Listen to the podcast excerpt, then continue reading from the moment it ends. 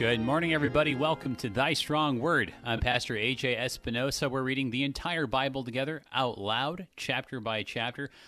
1 Corinthians 13, better known as the love chapter of the Bible, or perhaps just that chapter that they always read at weddings. So, what's going on with this chapter? It's so popular. I mean, it's it's beautifully written. I mean, it is written almost like a poem, right? Uh, you know, love is love is patient and kind. Love does not envy or boast. It's not arrogant or rude. I, I bet a lot of people could could just kind of cite half of this chapter just from all the movies they've watched.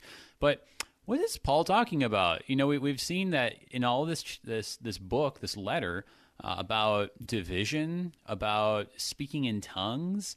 Actually, uh, this chapter seems to have a lot to do with those things. So if it's not really about weddings and romantic love, uh, how does it have to do with the situation in Corinth? It, it does a lot. Uh, and rather than make that less applicable, I think it makes it more applicable because Paul is basically talking about how you're supposed to live as a church and how you're supposed to talk to people, especially about things that uh, people get really animated about, let's say. So, uh, yeah, this is going to be really good. I'm looking forward to this. And joining us, we have one of our regular guests. We've got Pastor David Boisclair, pastor at Faith and Bethesda Lutheran Churches in Pine Lawn, Missouri. Good morning, David. It's good to good have morning. you back again. I'm glad that I've good got morning. you for this chapter. Is this one of these where people kind of assume they already know what it means, but maybe not? Right. That's. I think that's a good, very good intro on this. Yes, and that's that's kind of a, a really difficult problem because I think this is this is really the essence of everything. to make it a little bit Yeah. more enigmatic. no, no, not at all. But it, it, it, it actually is a. You know, Yeah. if you really no, no, want to you're- know, I think it's a chapter Yeah. that talks about God. You know, the essence, God in Yeah. His essence. God is love. Yeah, that's right. That's right. And I've actually, you know, that was interesting the first time I heard someone preach it that way. Um, of course, you know, that language, God is love from, from John. But if you kind of like put the two together and what they did is they said, you know, uh, go back and read this and instead of love, say, so say Christ. And so say, you know, Right. If I have all faith, so let's remove mountains, but have not Christ, I am nothing. Um, you know, but uh, have not Christ, Yes. I gain nothing. Christ is patient and kind, and, and that was that was certainly. I mean, so that that's I think one level, and that's totally a, a good level we want to read it on. Um, but I mean, it it is uh, so it's just anyway. There's there's kind of like multiple levels here that really just get to, as you're saying, the essence or the heart of Paul's whole letter here. Right. Exactly. It's well, and it's interesting that uh, the commentators say that in this is kind of put plumb in the middle of a discussion of the spiritual gifts, just like uh, chapter nine is put plumb in the middle of a discussion of uh, uh, sacrifices offered to idols. In other words, it's center. It it's Yep. it gives the proper uh, Christian center to this whole discussion, and it and it and it really orients everything. Right.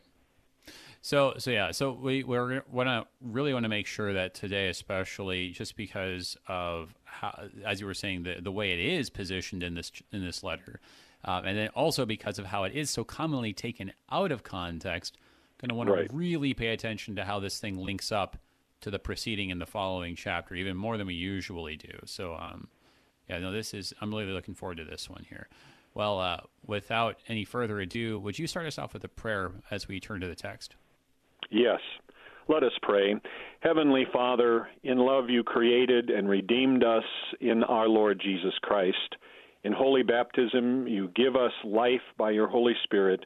Grant his loving presence with us in this morning hour as we take up this blessed chapter of your word, that we may grow in faith and love toward you and one another in the mystical body of our Savior Jesus Christ, who lives and reigns with you and the Holy Spirit, one God, now and forever. Amen. Amen. Uh, and I appreciate, you know, in your prayer reminding us about uh, the, the idea of the body uh, because that and that was actually something that we, we didn't have as, as much of a chance to talk about last time when we were looking at chapter 12. Uh, but yeah, chapter 12, man, that, wow, that was there was a lot going on in that chapter, and we were really focusing on the spiritual gifts there um, at the beginning and the end of chapter 12. But they're in the middle of 12, right? Uh, there, there's the talk about the the one body with many members, and and, and right. the stuff. He has those those kind of hypotheticals. If the foot should say, because I'm not a hand, I do not belong to the body. Um, and then and then the other uh, kind of uh, moments that Paul has there. Um, if the whole body were an eye, where would the sense of hearing be? Or uh, then his another quote: "The eye can't say to the hand, I have no need of you." And so we didn't have a chance to talk about that, but I think that that context really informs then uh, th- this whole chapter about what starts off as speaking if I speak in the tongues of men and angels, well, the most recent quotes in Paul were the members of the body talking to each other and talking to each other in a belittling way. Right and and and it's interesting. It's like it's really uh, you know so involved and so so much uh, you know the the the business. It's sort of like if maybe if you might think back to when you had your last uh, uh, district convention or synodical convention or all of these convention the political conventions going on, and you have all of that business going on. And mm. here is Paul is kind of having a step back, and let's see what it really what what is it that uh, makes makes why why are we here? Why are we doing this? What's it all about? yeah, that's right. It, that's right. It's uh, it is the big idea, and, and, so we can't treat it as like, oh, this is just kind of a I don't know, a, a nice thing that Paul wrote because he was like, you know, I, I got to include something for the married people, and so he kind of throws this in as a bonus or something, right? As a, right, exactly. as like a tan- and, and it is an aspect. It is an aspect of married life, as it is an aspect of our Christian life with God. This is the this is our life with God. It is what is essential.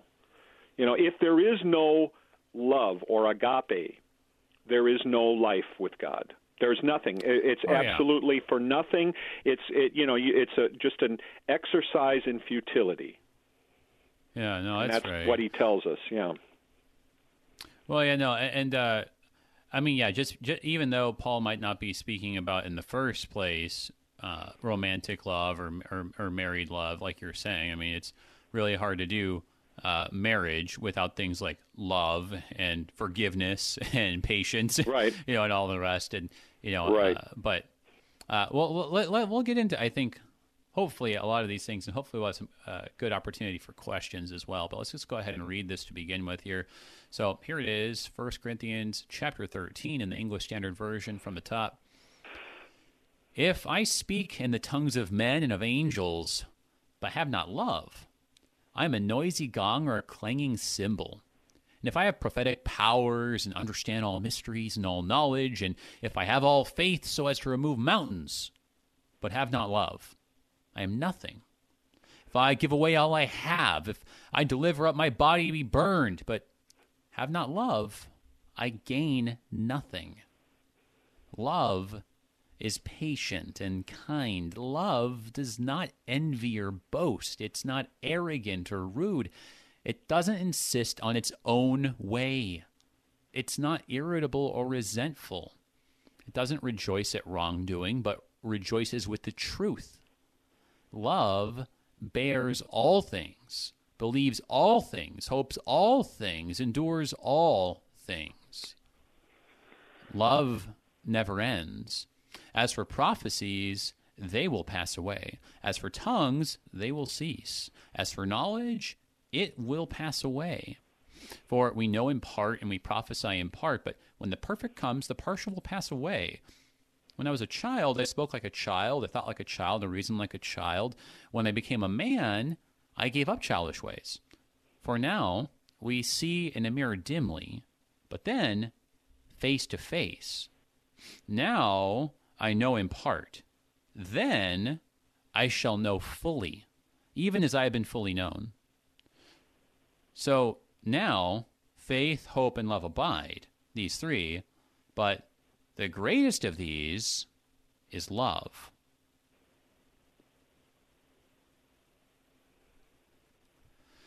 So uh, I'm not I'm not going to pretend that I read that perfectly, but I was trying to emphasize the words that are actually emphasized in the Greek, uh, which I think when you understand where the emphasis that Paul has, uh, it sounds a lot different from the way this is almost always read, um, especially there towards, uh, uh for instance, in the middle where you have uh, the love bears all things. You know, Paul keeps emphasizing the word all, and we need to talk about why he's emphasizing all, um, and then later on, um, his whole childish ways thing, people I think kind of always make that connection to like, oh yeah, you know, the groom is finally growing up.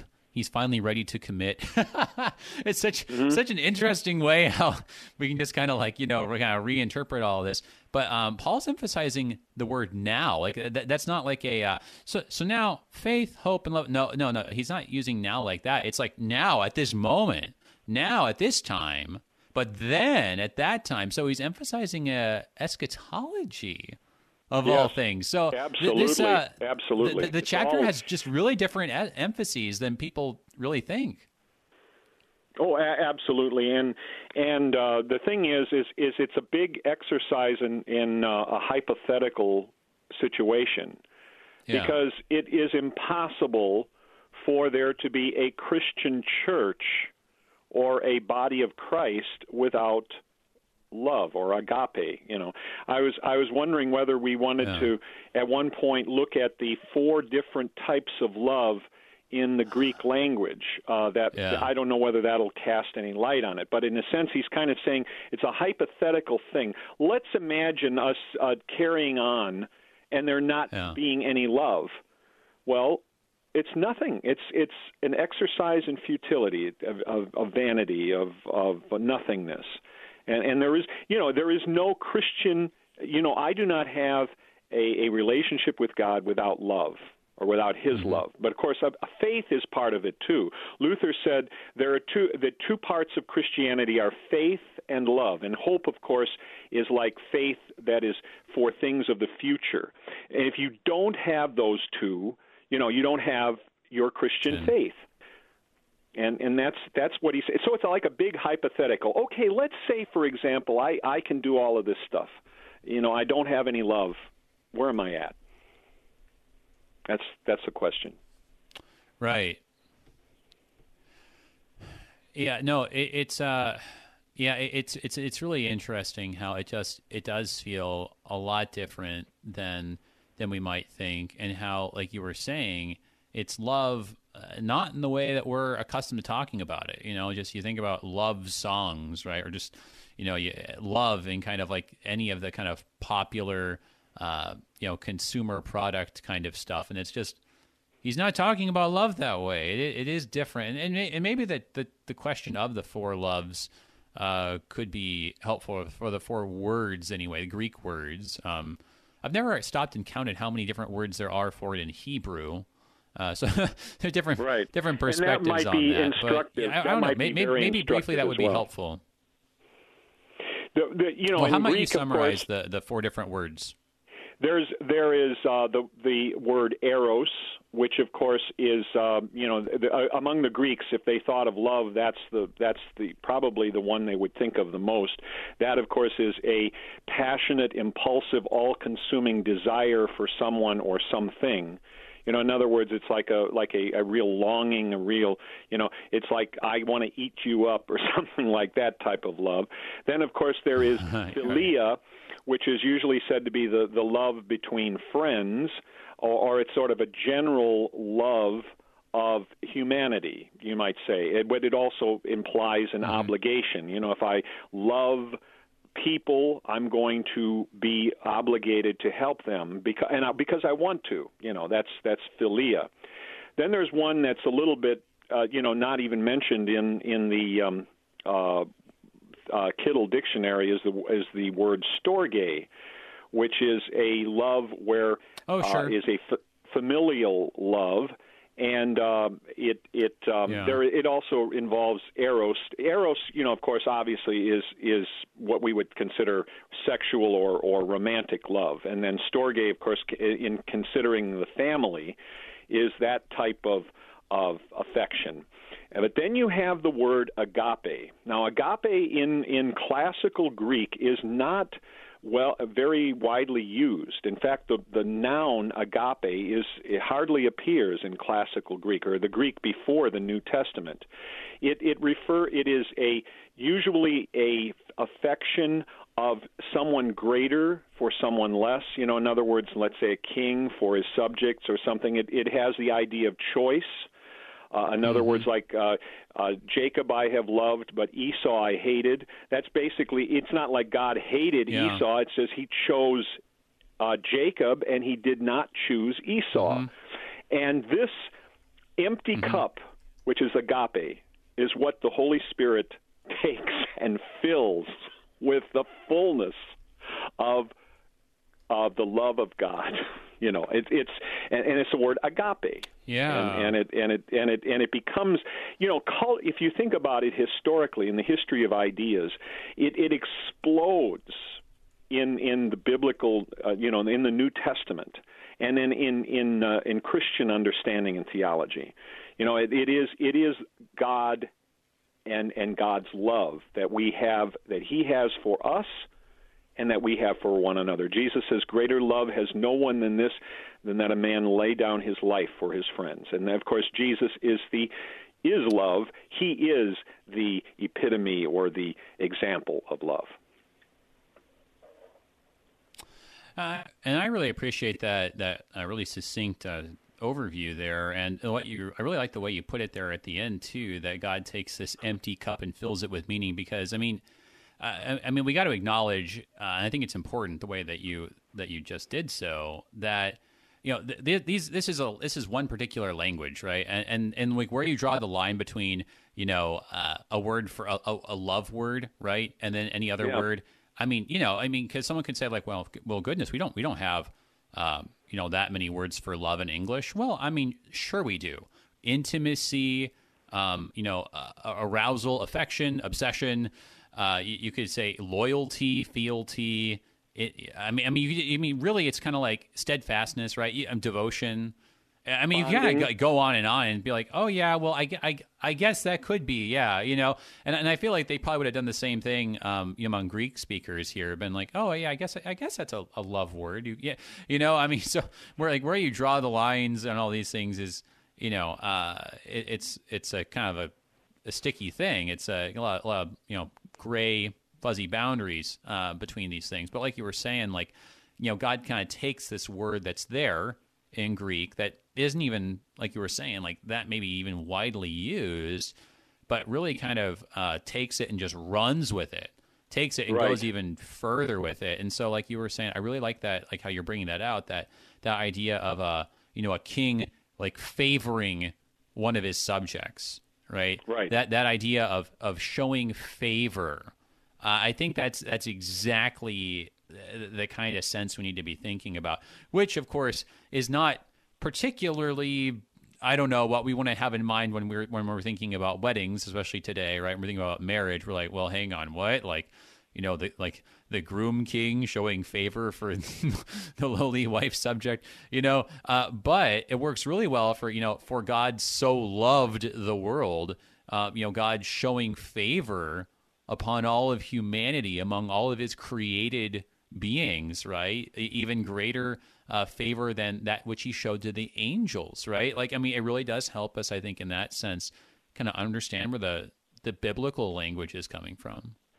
Exactly, and here you see Paul and John. Uh, you know, well, all of you can see the the um, uh, you, you know the the unity of Scripture here because this is this is exactly the theology of John. This is the theology of the entire Word of God and and uh, you know I mean and and, and it, I think John of course you know he says uh, he he says God is love and and those who you know Beloved, let us love one another, for love is of God, and everyone who loves is born of God and knows God. He that does not love does not know God, because God is love. 1 John 4 7 and 8 there's a song they made of that mm-hmm. and and and yeah. this that's basically hey are we forgetting god here a little bit when we're squabbling with one another when we're when we're uh you know even in in in i think it's in galatians he says be careful you do not devour one another uh and and it's it's like you know, it, it, love, of course, like like as eros, let's say, which is that all powerful, passionate love, which which is a good. There's a good thing about it. It's a God created uh, yeah. uh, thing. Right. That it that we don't uh, use people or even God for our own benefit. You know, it's it's what can I do for for the Lord? What can I do for my uh, fellow uh, Christian whom I love in Christ? Well, so get, getting back to that idea, like what you just said, like the fellow Christian, I, I think I think seeing that is is central to this. Um, and, and there's two things that to me really tip this off in the very first verse. Uh, the one is um, in you know I mean it's there actually to to the ESV's credit, like the way that they uh, translate it is uh, not too far from this, but uh, in, in the Greek, the very first words are if I mean, it's like it's kind of just if uh, the tongues, right? So like yes. the, the, very first thing is is is tongues, um, and, and it's like about about speaking. And uh, what, what's interesting then too is that the verb that you get for speaking is is not your regular word for you know he said she said, but right. it's more it's it's a you know I mean I, I was I was I, have done this a, a, few times. Like kind of look at this word and say, okay, hang on, what's going on with this word? And and to the best of of my observation, this word in the New Testament seems to almost always describe particularly public speaking. Mm. So not not even just like like you know like someone says something to somebody over here, but like you know like the shepherds like uh, announcing something like what they have seen, or or the disciples speaking something for all to hear. It, it seems to always have to do with this, or, or, or, speaking in church so that all the brothers hear. Right? Uh, the idea is like this like kind of public speech, and so I mean that I think really sets us up to say, well, hang on a second, we're talking about public speaking here, um, and I think that, that, that just really kind of orients things towards oh like maybe this really is like you were saying uh, a very particular take on how to live together in a congregation. Right. Exactly. It's and and that because that's it's like okay now this is what we've been talking about, folks. You know the apostle in in chapter twelve. Yep. Okay, so let's let's uh, look at this now, and let's let's even you know even if uh, you know, and then of course there's the the tongues of me, of the men and or people. Obviously, it's a yeah. generic man and angels and um, you know, in in a sense, there there may be a language of the angels because in Second Corinthians, the apostle talks about being caught up in the third heaven in in a vision that the Lord gave him, and he heard things that that are impossible to be uttered. So so let's say a person has that ability to speak in all human languages and all angelic languages. You know, that's yeah. that kind of and publicly, as you said, that's that's kind of like the activity of speaking publicly. Yeah. Well, well, yeah, and and I think we want to take a look too. Uh, like you you mentioned uh, uh, the angel speech, uh, particularly what he what he could be talking about there, because we've we've seen that a couple times now, where he has mentioned uh, the angels. I think that was back in eleven on head coverings, where he's like, you know. Uh, you know, mm-hmm. w- women need to wear head coverings, you know, because of the angels, right? So he's just kind of thrown in the angels a couple times now, and here he does it again. Um, and I think that gets picked up in the next chapter. But it's time to take our break here. So let's hold that thought. Everybody, hold on. We're looking at 1 Corinthians chapter 13, the love chapter, here on Thy Strong Word. We'll be right back.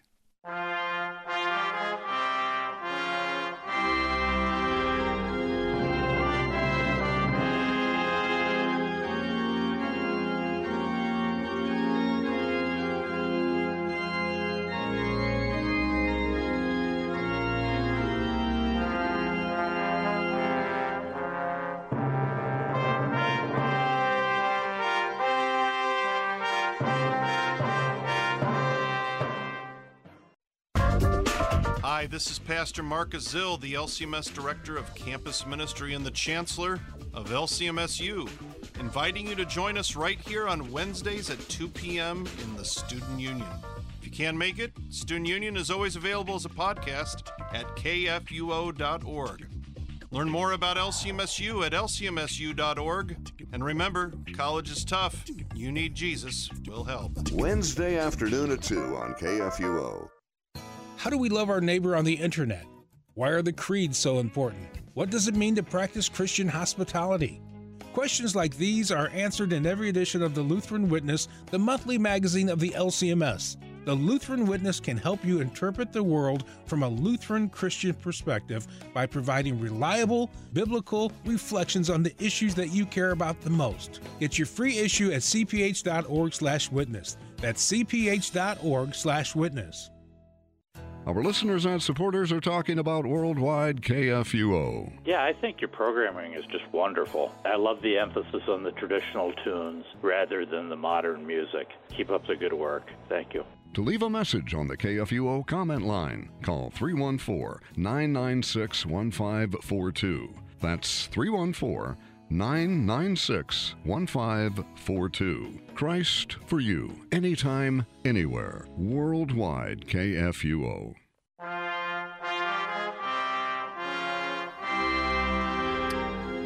Welcome back, everybody, to Thy Strong Word. I'm Pastor A.J. Espinosa. We're looking at 1 Corinthians chapter 13, the most popular wedding chapter of all the scriptures here.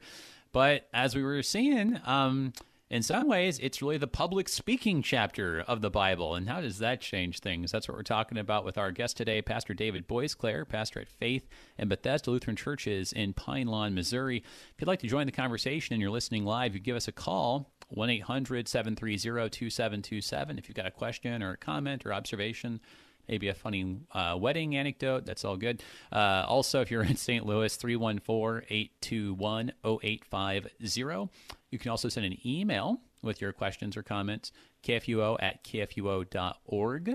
Or you can join the conversation by posting a comment on the live stream, facebook.com slash AJ Espinosa. want to thank our underwriters at the Lutheran Heritage Foundation. Thank you guys for your support of Thy Strong Word. Their website is lhfmissions.org. Check that out just uh, really quick after the program if you have a minute. Uh, their, their news page is always updating with cool stuff going on all over the place. So, yeah, so just just before the break, brother, we were talking about this that okay, you know, uh, there's well, actually, I don't know what you you you you you helped me develop this thought. What were we talking about beforehand? And, well, like, yeah, we were I, I, we're basically talking about uh, you. We mentioned it about the activity that that the apostle is is kind of dealing with, and it's it's what's going on in the Corinthian congregation. Is that's is, right. Is right. They're they're really busy with a lot of things. They're busy with with prophecy and and uh, you know speaking in other languages and mm-hmm. and God willing interpretation or a, translation of other languages. And there's also the you know in, in other words, but then there's some unloving things going on.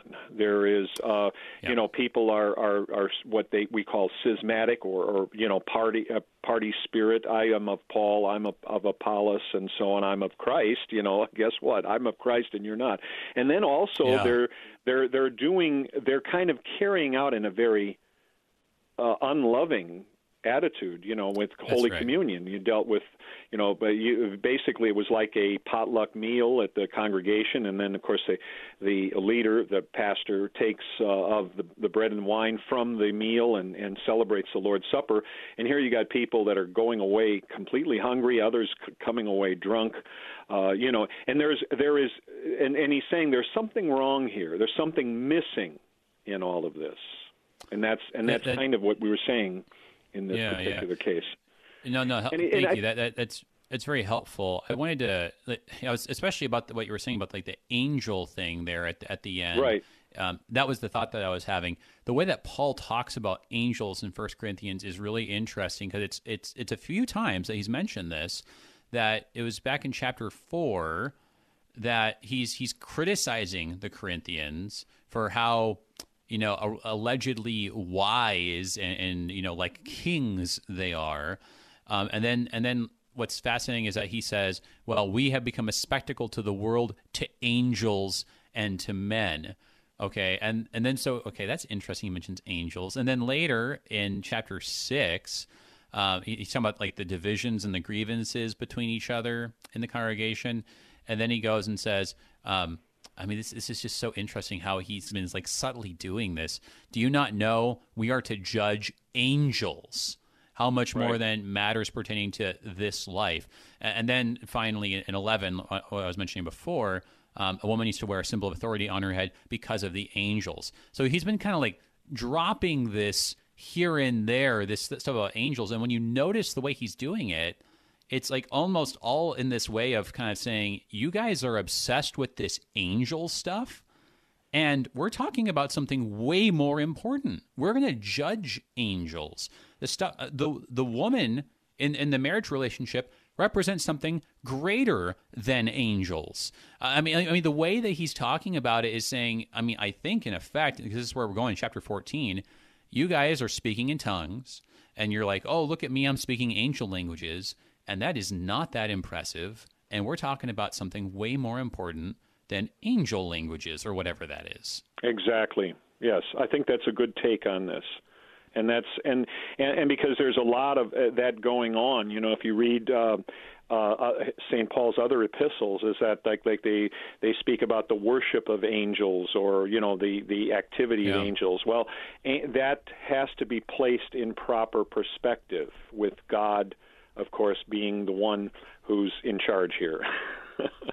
right if you use that. I mean, again, I don't. I, I, I, it's not a very gospel word. You know, you you want to say maybe he is the he is the one who works all things in all th- in, in everyone. You know, God is the one. You know, at the beginning of of uh, chapter twelve, he, he talks about the Trinity. You know, it's the same. Uh, it's the same God who works all things, and you know, it's the Spirit, then then the, the Lord, which is of course Christ, and then the Father, the God who works all things in all ways, and and and he has an order. He has yep. an order. Uh, the angels are under him, and then and, you know, yeah. and, and and you know there is there is God's order, which which will be taken up in the next chapter. Well, yeah, yeah, that's right, and it's really important uh, again to be thinking about where we are going in that next chapter, and um, it's just so interesting that in, in chapter fourteen, then you know he really is focusing on prophecy and tongues. So again, public speaking you, you know, and, and, it really is just all about um, public speaking, uh, teaching. He continues, right? Even, you know, it's interesting in, in, chapter 14, verse 7, if even lifeless instruments such as the flute or the harp. So he uses the instrument metaphor still. Yes. Um, like he does he, here he ta- at the beginning of this chapter. Yeah. Exactly right. So um, I, I, think that really ought to be cluing us in here when he's like, "I'm a noisy gong or a clanging cymbal." I mean, he's just he's he's really kind of saying, guys, if you speak in tongues, you think you're impressing angels or something. Uh, like, hey, look, they speak our language, uh, guys. Uh, what does it matter if you're making all this noise and no one understands you? That's not helping anybody. And and I think it's not just speaking about tongues here, but if you guys speak without love, it's like the same thing and I, and I, feel like this is this is so true and just in our experience and it's really i think a point of wisdom that's taken me a long time to even kind of like half learn. But when when you're talking to somebody and you don't speak with love that is to say that if you're not being sympathetic if your tone is very like terse or like just like hey i'm just giving you information like i would give you know my Google Assistant or Alexa information, right? And you just treat someone like they're they're like a robot or a machine, or or the per- person thinks that you hate them, right? It's just it's just amazing how it, communication's impossible. They they will not understand anything you say. Everything you say that could possibly have two meanings, they take the second one. I, I, I mean, it, it's just it's just really something, and I think he's getting at this this point that you know all, all the things that you say and all the knowledge you allegedly have what's the use of that knowledge if you can't communicate it because everyone thinks you know you're full of yourself when i was when i was ordained 38 years ago i remember my pastor in his sermon to me, or to, and of course, it was basically directed toward the person being ordained. He said, Sure. In all of the things you do with your people, always love them. Always, you know, have the love of Christ go, you know, not, not that you have it, but ask that the Lord would love them through you. Yeah. I mean, it, it, it's so essential. Always love them. Even Christ says, A new commandment do I give unto you, that you love one another as I have loved you. You know, and we love because he first loved us. And that sets everything into the perspective. That's the type of community of faith that we should have a community of divine love. You know, That's right. I mean, you, know, you can use those words, but I mean, you know, it's and and it, and it gets very specific in this chapter. Well, and, and I think that that's. I really appreciate you bringing that up. I mean, it, it, I think it really is appropriate for an ordination sermon because I mean, this really does speak, I think, to pastors. Um, uh, I mean, among all Christians, but particularly, you know, I mean, I think that, I mean, I'm guilty of this anyway. You know, I think that we sometimes think like, oh, I've got the most brilliant idea, or you know, maybe we like get something out of a book or like one of the church fathers or you know, a, a conference or something. We hear a good speaker or or just another pastor's sermon. We're like, oh, this is awesome, right? But the thing is, like, we try and we, we bring that in on Sunday, and it just you know just kind of like yeah, but it just falls flat. Why? well, if you don't if you don't have the relationship with the with the people to like back that up, like if if you don't have a a certain level of trust to be able to bring up certain topics, it's like people just can't hear you. You know, I mean, I mean, and like, it, I just, right. I, I never got this for for just years, but just, you know, even if it's like what you're saying is totally true and it's spot on. I mean, I think this is kind of like what he's saying in, in, in, verse 2. If I have prophetic powers and understand all mysteries and all knowledge, and if I have all faith, right? I mean, like, he's just saying, like, you can have the best idea and it can be the perfect doctrine and it can be the most inspirational way of looking at this.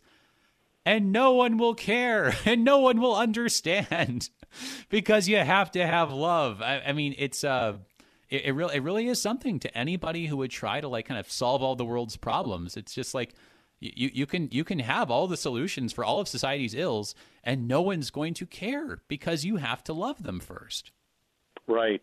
Exact that's essential and and that's so i think that's a very good uh, you know even if i as as he says uh, in verse 3 even if i parcel out everything i have no, nothing for me i just give it to everybody else and if i even uh, deliver my body to be burned myself to be burned if that's possible. You know, the martyrdom. Of course, maybe maybe in some diabolical way it's possible, but I, you know, it it means nothing then if if there is no love. Yeah. God. Well, let me God's ask you love. about that. Let me ask you about that too, because that really is interesting how how he moves in that direction, right? So he kind of moves away from um, like speaking words to if I give away all I have, if I deliver up my body to be burned, right? That's um, I, I'm not I'm not sure I, I completely get it, but I, I feel like it's speaking to me because I sometimes fall into this trap of like, okay, you're not understanding my words. Um, okay, well, I, I will demonstrate love with my actions, right? Like, look at what Right. I'm doing, right? I'm doing this, I'm doing that, I'm working so hard, right? Don't can't you see that I'm loving you, right? Um, you, you know, can't you see that I care? Can't you see that I'm a good pastor, right? And so I'm look, look at what I'm doing. But uh, like, I feel like that also can fall flat. I, I mean, um, I, I think that th- this is actually talking about, in some ways, just how indispensable love in conversation, like love in, in words, is. Because if you if you don't have the words, it's like all those actions are just kind of going out into space. I mean, it's sort of like the old, uh, you know, if a tree falls in a forest and no one's there to hear it, does it make a sound? Right? It, Right. It's just you you can do all these you know great, amazing, sacrificial things, but but you have to have the the love in the communication, um, which I think speaks to how important it is that there's an incarnation, not just that God would like oh he he provides you know uh, rain for the just and the unjust. Like no, he he has to come and say something too, or else we were never going to get the get the message. You know, and it's kind of like when people say, uh, you know, you should tell your family or your, you know, if you're a pastor of a congregation or if you're a member uh, of a congregation, tell the people uh, you love them.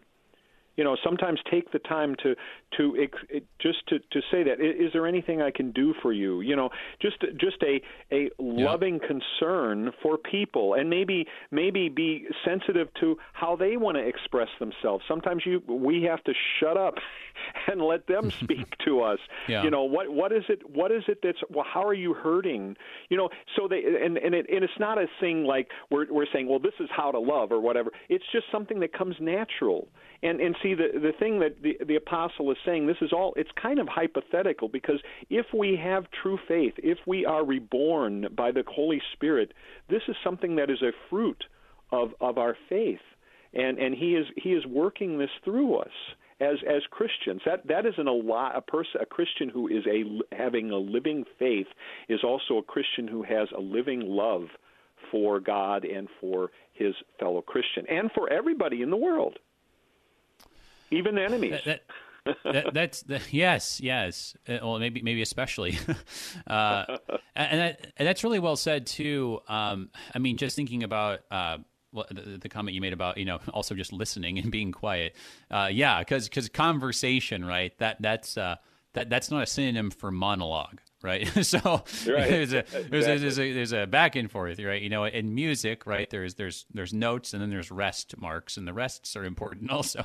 Um, Absolutely. I, I, I want to kind of uh, try to. We got a couple questions over email that I want to try to group together here and, and kind of connect to what we're talking about. Kind of talking about the connection between faith and love or or charity um, is is the way of phrasing it here. So, like, what is this? Um, I mean, so here's here's the question, actually, just as as it's worded here. Uh, what what's the great is uh? I mean, how to read this here. The greatest tool of faith today and yesterday is charity. So I guess you know is, is that the case? And, and so I think this is kind of getting at uh, what is the connection here between faith and love? Because he is using the word faith a lot too, um, and he's in fact at the end going to make a comparison with faith and love. So w- what's the comparison? I suspect it has a lot to do with uh, the angel stuff, in fact. But uh, what's your take on it? Well, uh, the word charity, of course, is how the King James Version translates agape in First mm-hmm. Corinthians mm-hmm. 13. So that's where the word charity comes in. Yeah. And of course, that that that that that really is it, it's an old usage of that word. Uh, you know, there, there's there shows the difference.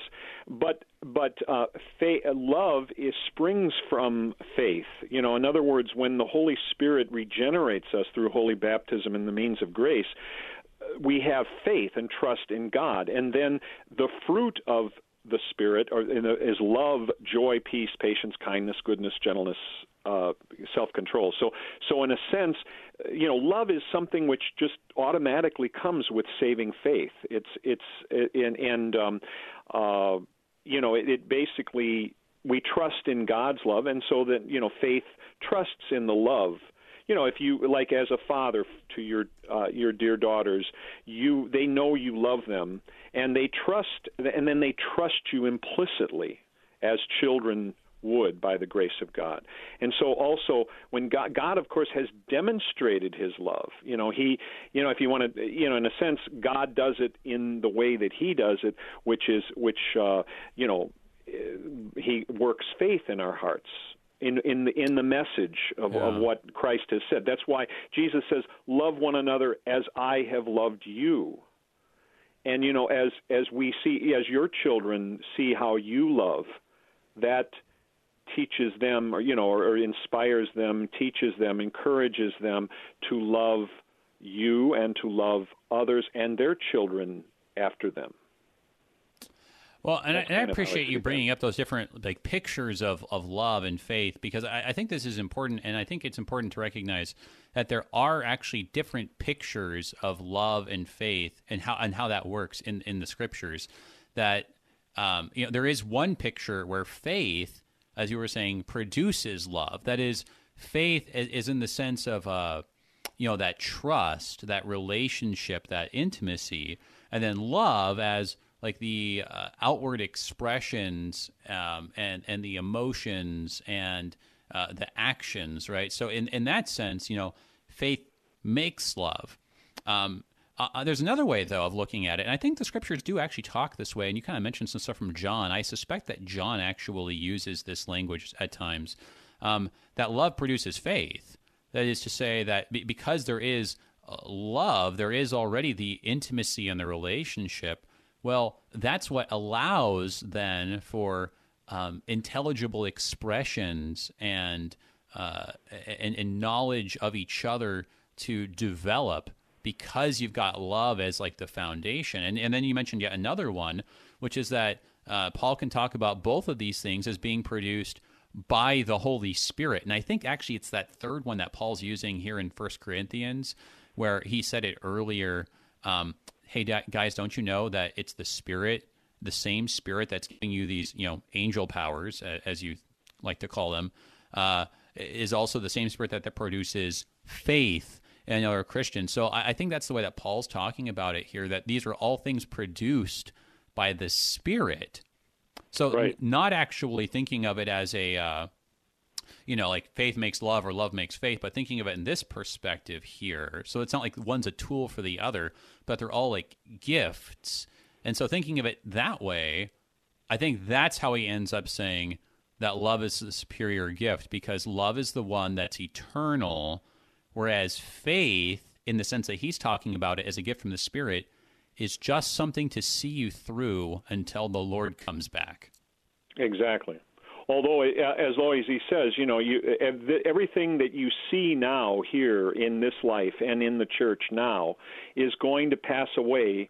But you yeah. know that, uh, you know, faith, hope, love abide. These three but the greatest of these is love. I mean, you know, you will know that that those will continue in eternity in, with God in our life with God.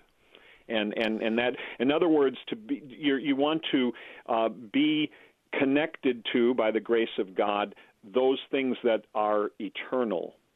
Uh, that is love, faith, hope, and love.